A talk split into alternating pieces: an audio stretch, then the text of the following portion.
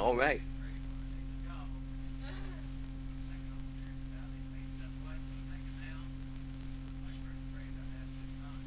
All right. When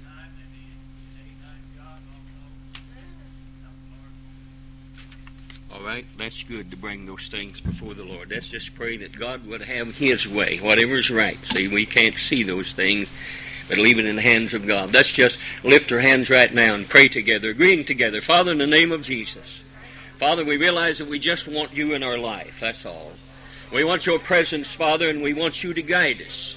We want the right thing to be done, and because we don't have much foresight, Master, and you have it all, we come right now on behalf of Brother Chester and ask in the name of Jesus, Father, that you would cause it to be right. Master, we want it to be right. Father, if it's a good thing and you can see it, Master, it would help. We pray that it would happen, and we know you can make it.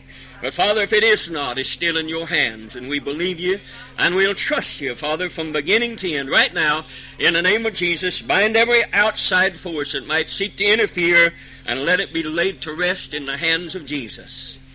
Amen. Amen. Praise the Lord. I want you to turn to Acts, the first chapter, 15th to 20th verse, through the 20th verse this morning. I want to read some old familiar scriptures, talk about someone that we all know and despise. And in those days, Peter stood up in the midst of the disciples and said, The number of names between together were about a hundred and twenty. Men and brethren, this, this scripture must needs have been fulfilled, which the Holy Ghost by the mouth of David spake before concerning Judas, which was guide to them that took Jesus. For he was numbered with us, had obtained part of this ministry. Now this man purchased a field with the reward of iniquity. And falling headlong, he burst asunder in the midst, and all his bowels gushed out. And it was known unto all the dwellers at Jerusalem, insomuch that field is called in their proper tongue Aceldama, that is to say, the field of blood. For it is written in the book of Psalms, Let his habitation be desolate, and let no man dwell therein, and his bishopric let another take. Father, we thank you this morning. We believe you this morning. We pray that you would anoint your word with your presence and with your power. In Jesus' name, amen. You may be seated. I want to speak this morning for a portion of time on the reward of iniquity. You see, so many times we feel like that there is no reward in sinfulness or treachery or betrayal to Jesus. But there is. There's a reward that a person gets for the fruit of his sinfulness, and also there is a reward that he loses, and he loses sight of in his greed and in his worldly lust to attain some of the things in the glitter of this world.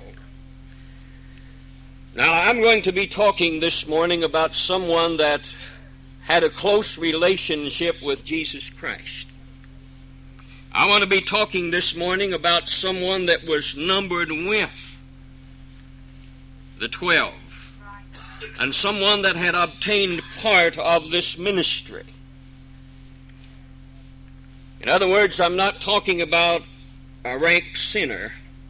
I'm talking about somebody that had walked close to Jesus, that had shared the goodness of Jesus, all the things that he had done, and all the promises that was made. To talk about somebody that lost sight of those promises when he got his eyes off of the things that were to be and got his eyes on things that were at the moment. Sometimes in this world that is filled with darkness and adversity, sometimes Jesus loses his glitter. Sometimes his promises seem so far off. And sometimes they seem as if they're just idle tales that we were introduced to from a child. And from the time we experienced Him with the salvation of our souls, and many of us experienced him in the power of the Holy Ghost, his powers and blessings, and he was a refreshing thing. It was a glitter that shined brighter than gold, and he was such a close individual to us, and we believed him with all of our heart. And then sometimes, like Judas, we walked and we saw no results. All we saw was a lot of chaos, sometimes a lot of heartache. What the mind of Judas looked for, he was not going to be able in this worldly frame of mind to achieve. So there is a reward that a person gets for his worldly mindedness and his uh, lust of the flesh. There's also a reward that he loses. And both of these rewards are clearly exhibited in the case of Judas Iscariot. I want us this morning to look deep into the heart of this oft despised man, and perhaps if we are honest, we can catch some reflections of our own life in this individual's life. I realize we do not want to because sometimes the reflections in the mirror. Ever looked in the mirror sometimes and your youth was gone? Gray hair began to replace black or brown or whatever it was, and crow's feet began to appear in places where there never was, and skin that was one time soft. And all at once you raise up and look in the mirror and you don't see what you want to see. But nevertheless, you need to keep looking at that because that's you. And nothing is going to change that. That's just the way you are. All of us I'm sure can look back on times when we felt better, and hopefully for many of us that we looked better at some time or other. That would be my prayer anyway, that there was a time I maybe looked a little better. But anyway, in times like that, and times when joy spread around us and our youthful appearance and the life was going great for us, we love to look in the mirror and say, Man, how good you look. Man, you really look good. And then afterwards, we look in it and we want to just put something over to get out away from it as quick as we can because we don't really want to see us as we are. I said all that to say this when we hold up a mirror, I'm going to hold up Judas Iscariot before us this morning, and, I'm not calling any of, any of us Judases. If if you are, that's the way your life comes out.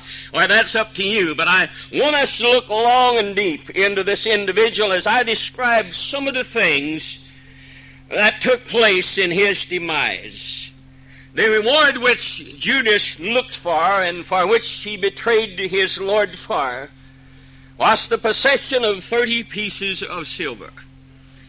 That doesn't seem like a lot, but yet to a man that had followed his master, because we know the poverty of his master. We know that as far as Jesus was concerned, he had no gold and he had no silver, and he had no houses and he had no land, and most of the time hardly had any place for his followers to lay their head, and he had nothing as far as earthly things is concerned to reward his followings with. Also, we know how the days of toil came one right after another. Dusty roads and thirsty lands and individuals that seemed to care not for these people that was trying to spread joy and glad tidings. Judas followed him with no rewards, but yet Jesus kept him or tried to keep them interested in the fact that theirs was another type of reward. They did not look upon gold and silver. Jesus told them that they should and he would not have houses and land and hardly sometimes any place to lay his head. But their rewards was coming another direction. If they would have looked, you would see souls nourished, starving. Four hundred and some odd years had passed before John the Baptist came crying in the wilderness and introduced this Jesus souls was being nourished by and being enlightened by his word. Instructions in the word of God as Christ instructed individuals, prepared them for the kingdom of heaven, weaned them from sin, and won them unto righteousness. But of course, these type of rewards and gains would not please the worldly mind. They did not back then in Judas's time, and they do not today. If we have a worldly mind, we're looking for things that are right now. We're striving for houses and gold and silver, and there's nothing wrong with having what God gives us. What I'm trying to say is when that replaces the fact that souls need nourishing, that souls need enlightened, that souls need instructions in the Word of God. That souls need to be prepared for the kingdom of heaven and warned from sin and won to righteousness. When that takes preeminence over all of that, then our minds are carnal. And of course, gains like this doesn't please a carnal mind. And we know the mind of Judas. I said, and we know the mind of Judas. Now, it's easy for me to look at this man and say, Judas, how could you? How could you have done this? When you followed the mind of Jesus and he spoke and you heard those words, but Judas had a mind that was covetous. Judas was greedy of money and worldly acclaim.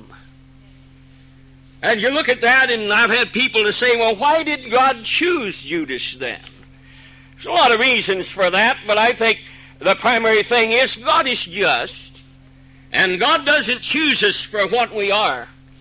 God chooses us for what He can make out of us. And that's what He did with Judas. This was Judas's fleshly nature. He was born with it. Probably his one great weakness is Judas was greedy for worldly acclaim. You notice, as long as he thought that there was going to be a kingdom set up. He was going to be part of the rulership. He was gung ho for Jesus.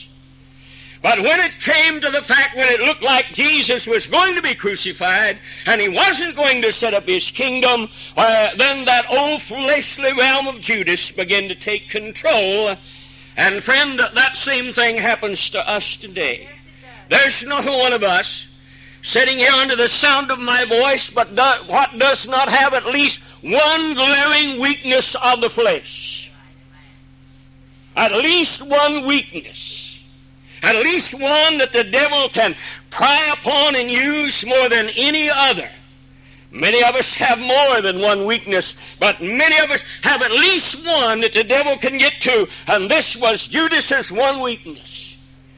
And isn't it just like the devil to know what that is? Are you aware this morning that he looks down upon you and his gazing stares zeroes in on that weakness of yours and he knows what it is? And he says, if I can destroy that individual, I can do it through that weakness. But you notice the other disciples had weaknesses too. Peter had a weakness, and Peter uh, denied. Peter was just as bad as Judas. Judas sold his master. Peter betrayed his master and denied his master. There is but one difference. Peter recognized some way the forgiving power of the Lord Jesus Christ. Judas never did. You see, the carnal minded man cannot understand forgiveness of the Lord Jesus Christ. But the spiritual man can understand it, and not only can he understand it, he can make himself a recipient of the forgiveness of the Lord Jesus Christ. Amen. Not only can he, but he should. It's the only way that we uh, can be what God wants us to be. God chose us all when we were steeped in sin, uh, born in sin, and steeped in iniquity of us all. And He chose us and cleansed us and he chose us like we was to make us what he wanted us to be. Yes. Now God does not make over the old nature. It stays just like it was. The only thing different is he inserts within us a divine nature, which is more powerful than the old nature, and it is that nature that he tells us to walk after. Doesn't tell us we're not going to be bothered by the other because we are. But Judas was greedy, and so uh, you see, well, in, sometimes if you watch the scriptures, we watch his eyes as he watches Mary break that very uh, expensive alabaster box of ointment and pour it on Jesus. And those greedy eyes zero in on that. And, and he, it was an atrocious thing as far as Judas was concerned. He could not understand it. He said, why, we could have sold that. And then we could have put, gave it to the poor because he wasn't interested in the poor. But you see, this lady some way knew more. Her mind went farther than the greedy mind of Judas and the covetous mind of Judas. Her mind went farther than that. The Bible says she did this because she was anointing the body of Jesus for burial. She recognized that. And when you've got a mind that looks at God, you forget these expensive things and give God what really belongs to Him. Amen. You watch him Bible doesn't explicitly declare it, but you know he robbed a bag often for his own greed. He was the treasure. Brother Gary, you watch this now. you be careful here, and you keep your mind clear, brother. We want you in a spiritual mind all the time. And Sister Blanche and you and Sister Hoskell, you watch these things too. All right? Because we don't want you dipping into the bag. Amen. So you've got to look at that. Uh, uh, and here's a mind so depraved. And it, Jesus had lost his glitter. Worldly things had, had taken preeminence over the mind of Judas. He'd forgotten everything else so that he was putting value on worldly things. So 30 pieces of silver was quite a reward. And anyhow, he got his reward, and he did the deed, and he got his money. But he was no longer a poor man like his master. His mind seemed to be all right now. His lust was fulfilled. Former gains of robbing the bag had been increased by 30 pieces of silver. And here was a man that in those days would have been considered a rich man. But I want you to look at the price he paid for worldly mindedness. Because, friend, you can't be worldly minded without forgetting God. You can't have a covetous attitude like this without forgetting the one that purchased you. And this eventually brings you down. This didn't happen to Judas overnight. It, it was a eventual thing finally until it come to a climax. Things doesn't happen to us overnight. All at once, Satan clouds the vision of Jesus. All at once we get to looking about his second coming and we get to thinking, I've heard that since I was a child. And we don't disbelieve his coming. We just kind of think it's not going to be for a while, and we've got to look out after self, and we've got to make some gains. And the first thing you know, our mind is upon what we can get for ourselves. And friend, you always pay the price with your spiritual balance. You hear me this morning. Whenever your eyes and mind gazes continually, 24 hours a day, seven days a week, on what you can gain for yourself, your spiritual life suffers and disintegrates until finally your mind could be. Now, many are.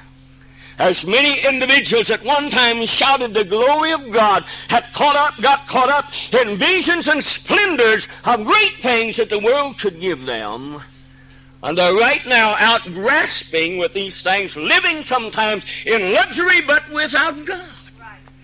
Because their mind, like Judas's, becomes so depraved. That's, that's what he sought for. But he had forgotten his manhood. He had forgotten that man has a conscience. Amen. You have a conscience. Friend, and I thank God that we do.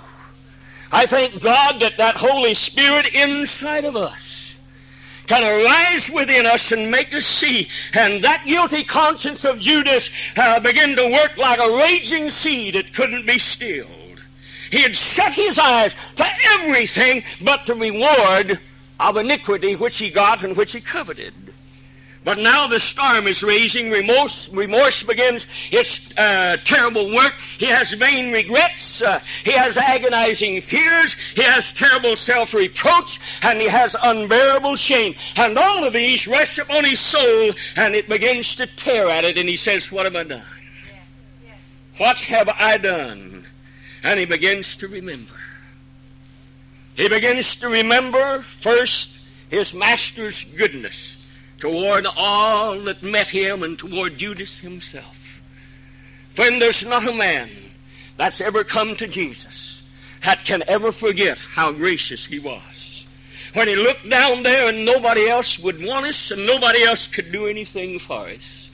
And he got us out of the gutter and the cesspool of sin, and he washed us by the blood of the Lamb and made us what we are today. It's only by the blood of Jesus and the love that Jesus portrayed everywhere was etched deeply within the mind of Judas. The last words he finally remembered. You see, he never heard those words until his memory stirred within him. And when he was giving Jesus the kiss of betrayal, that was supposed to be a kiss of a friend, and Jesus still called him friend. Judas remembered that. Judas remembered that in the hour of treachery, when that kiss was betraying, and the Roman soldiers uh, had identified Jesus by that kiss, and Jesus knew this, he still looked at Judas and said, Friend, friend when, whence cometh thou? In other words, friend, why are you here? And Judas remembered that it was not Jesus that betrayed him, it was he that betrayed Jesus. God help us to remember that all the days of our life, that we are never betrayed by Jesus Christ. He recalls some of the happier moments. I've sat down and talked with a friend of mine that had played with God in church one day, drunk the next. I don't know how many times he must have come to Jesus. I don't know how many times he lost sight of the rewards of the kingdom of God. How many times he lost sight of those he had influenced with his Christian life. Those he had prayed for and the rewards which would always be in heaven. You know, those are easy to lose sight of. Because every prayer we pray is not answered right off. But we have to believe Jesus hears them. And they're stored up in heaven. And that's part of our reward. But I talked to that individual. And finally, it came a time where he says himself, God just doesn't deal with me anymore. I don't care one way or the other. What happens? And then we begin to talk. He begins to think of the, some of the happier moments of his Christian experience. He goes back over the time when uh, he wringing wet with perspiration. God, he had worked through for I don't know how many times his backslidden condition. Wringing wet with perspiration. He stood and the glory of God was on his face. And God had forgiven him. How he had influenced individuals with the fact that yes, you can come back to Jesus. He began to think of some of the times that he sat before God and spoke in tongues and magnified God. He began to think of some of the happier times in church services when he gave a fiery testimony. His words were, Oh, if he would just draw me now. If he'd just draw me now. I don't know what's happened to the boy. As far as I know, he's still out. Still don't know God. But Judas began to remember the hope that Jesus spoke about in the kingdom of heaven. And that hope was now turned into despair. How many individuals you know whose life is in despair this morning? How many of us sitting here maybe have lost the glitter of what it's all about? Why are we living for God anyway? For the tingles that go up and down our spine? For the joy we receive from singing hymns and praises to God? Why are we in this thing anyway? We're in this way, friend, and in this fight to battle it to the end, and hopefully we can salvage some soul. I don't always have to feel good. I don't always have to shout. I don't always have to sing and rejoice. But one thing I do always have to do, I have to believe in the Lord Jesus Christ and his kingdom and his power. If I lose sight of that, then I slip right back into the covetous mind of this old boy standing here. And what his flesh wants and what his flesh desires. They still live very much inside there. It's only through prayer, power of God moving in my life, that I can battle them. And now he sees that these things have turned into despair. And they move on him just enough, just enough to make him capable of feeling the bitterness that's inside of him and in his mind that he's lost forever. You see, a worldly mind cannot comprehend the forgiveness of God.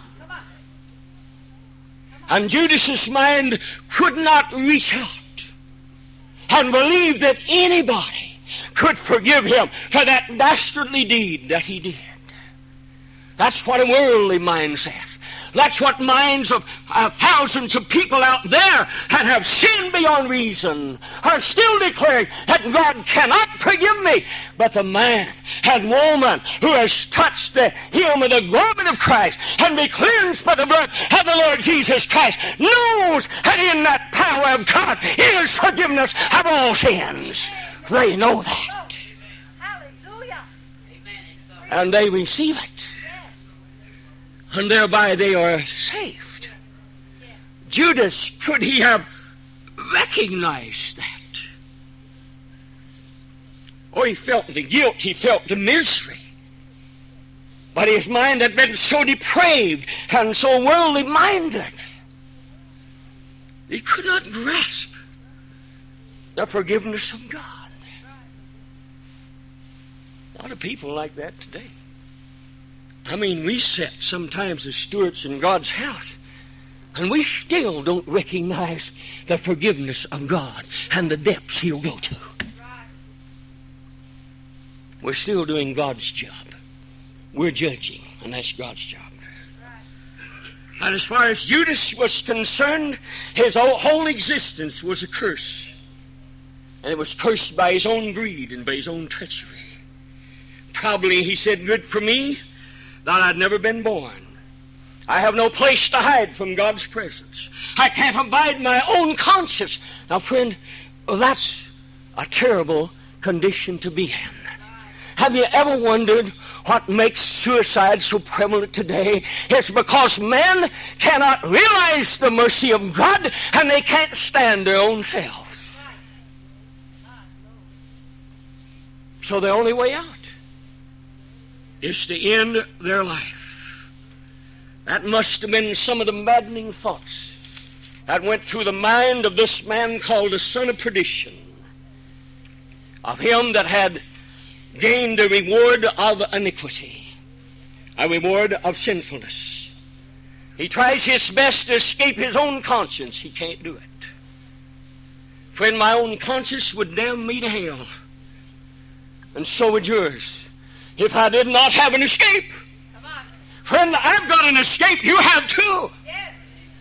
And when we get sick of ourselves and tired of ourselves, and we ought to always do it in the presence of God, remember there is somebody we can come to. So he tries to escape his own conscience. He tries to escape from God. But where can you go to get away from God? He's as high as we can go and as low as we can go and as wide as we can go. Wherever we go, there's God. And if we don't recognize him as the type of God he is, if we only see him as a judgmental God, well, then we're going to try to run from him. So he can't find peace in his soul. So he flees from him that reward of iniquity and throws it away and says, Here, I don't want any part of it, but he'd already gone too far. They said, We don't have anything to do with it either, Judas, it's yours. And they took it later and bought a field. But he flung from him that thing that cursed him, but he couldn't fling from himself the guilt of innocent blood. It plagued him. So what's to do? What a worldly mind only can think of to do. He takes a halter, ties it around his neck, jumps out over the cliff according to history. The halter breaks. He falls asunder, and his bowels and whatever else is inside of him gushes out. The end of an individual whose mind becomes so depraved that he could see no forgiveness in the greatest forgiver. How many times had that man stood there and heard Jesus? Perhaps was standing there when he looked at that lady taken in adultery and said, Neither do I condemn you. Go and sin no more. How many times had he heard Jesus say, Thy sins be forgiven you? Take up your bed and walk. Should have known the forgiveness of the one he betrayed, but his mind was too worldly. And his mind was too carnal. And so there he goes, and the Bible says, and he goes into his own place. That's another message. Now, quickly, let's measure the gains and losses of this man. Because what we're doing is measuring the gains and losses of a fleshly lust and desires or the kingdom of God. He gained 30 pieces of silver. The Bible says, we just read it, the reward of iniquity. Yeah, you get paid for sinning. Some way or somehow.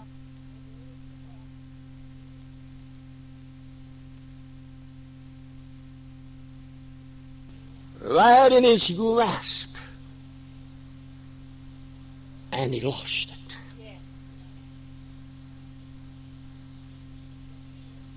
We've got the highest calling on the face of this earth right in our grasp. We can count it worthy enough to resist and fight for, or we too can lose it. He lost his throne. Bible tells you where the apostles disciples would set, the highest place of man on this earth under Jesus Christ. He lost his peace of mind. God help us in a troubled world how we need the peace of mind of Jesus Christ. He lost his self-respect. He lost his power to enjoy life. He lost the esteem of all good men. You read about Judas in the Bible. Nobody likes Judas. And he lost it. He lost any place among men save the place of shame, disgrace, and abhorrence.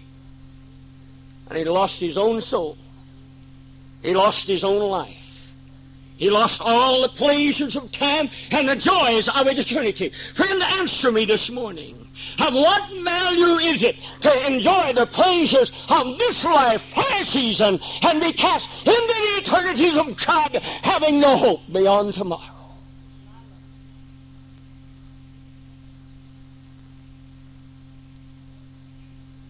That was his reward of iniquity. And whether we want to believe it or not, this is written for our learning, that we might ponder it, and we ourselves might be wise.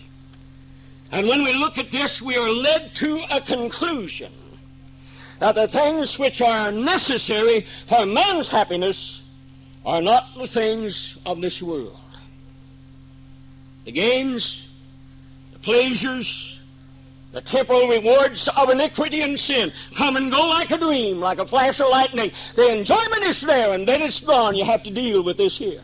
Especially if you've been illuminated by the presence of God. You've got to deal with this. But the rewards of right living, sacrificing, running to God for the cleansing flow of Calvary brings us into the eternities of God, life forever. And a long awaited commendation from the eternal God that simply says, Well done, thou good. And I like that last one. And a faithful servant. Thou good and faithful servant. In other words, you fought the fight. You've lost a few battles, but you got up. You recognized because your mind was not too carnal or too depraved, you recognize that you have a recourse and you have a resource. Jesus Christ, the righteous one. Now, the Bible tells us that we should not sin. Amen. But he also tells us that if we do, we have an advocate, Jesus Christ, the righteous one But a depraved mind can't see this. A mind after greed and lust of this world can't see it. It can't recognize it. It don't know it's there. Young people jump from tall buildings. Their life so tore up and so destroyed. And perhaps their parents never at one time introduced them to Jesus Christ, and they don't even know He's alive. They're miserable. They're in a web that they can't help themselves. To go on with their habit simply means robbing and stealing and selling their bodies. And they can't face themselves anymore. What to do? They don't know about a forgiving God. They don't know anything about Him. They can't live with themselves. So what do they do? Just like the Judases of old, do away with their own life. Go to every one, old and young alike. Ah, Judas had not ceased to live, friend. He's lived, oh, yea, these 2,000 years almost. And he still exists still walks around with God's people. He still starts out with them. And soon, someplace, somewhere, he never really realized the cleansing flow from Calvary. And if he did, the glitter of it all died. And what he looked at in this world with far more brightness glittered far more than the preciousness of the Lord Jesus Christ. So he sells himself and sells the Lord for 30 pieces of silver. Judas, how could you? We say that. And we look at disdain at this Judas. But how many have sold him for a lot less than 30 pieces of silver? Shall we stand? And as you stand, just make your way right on up here to the altar and let's stand before God in prayer of dismissal. Everybody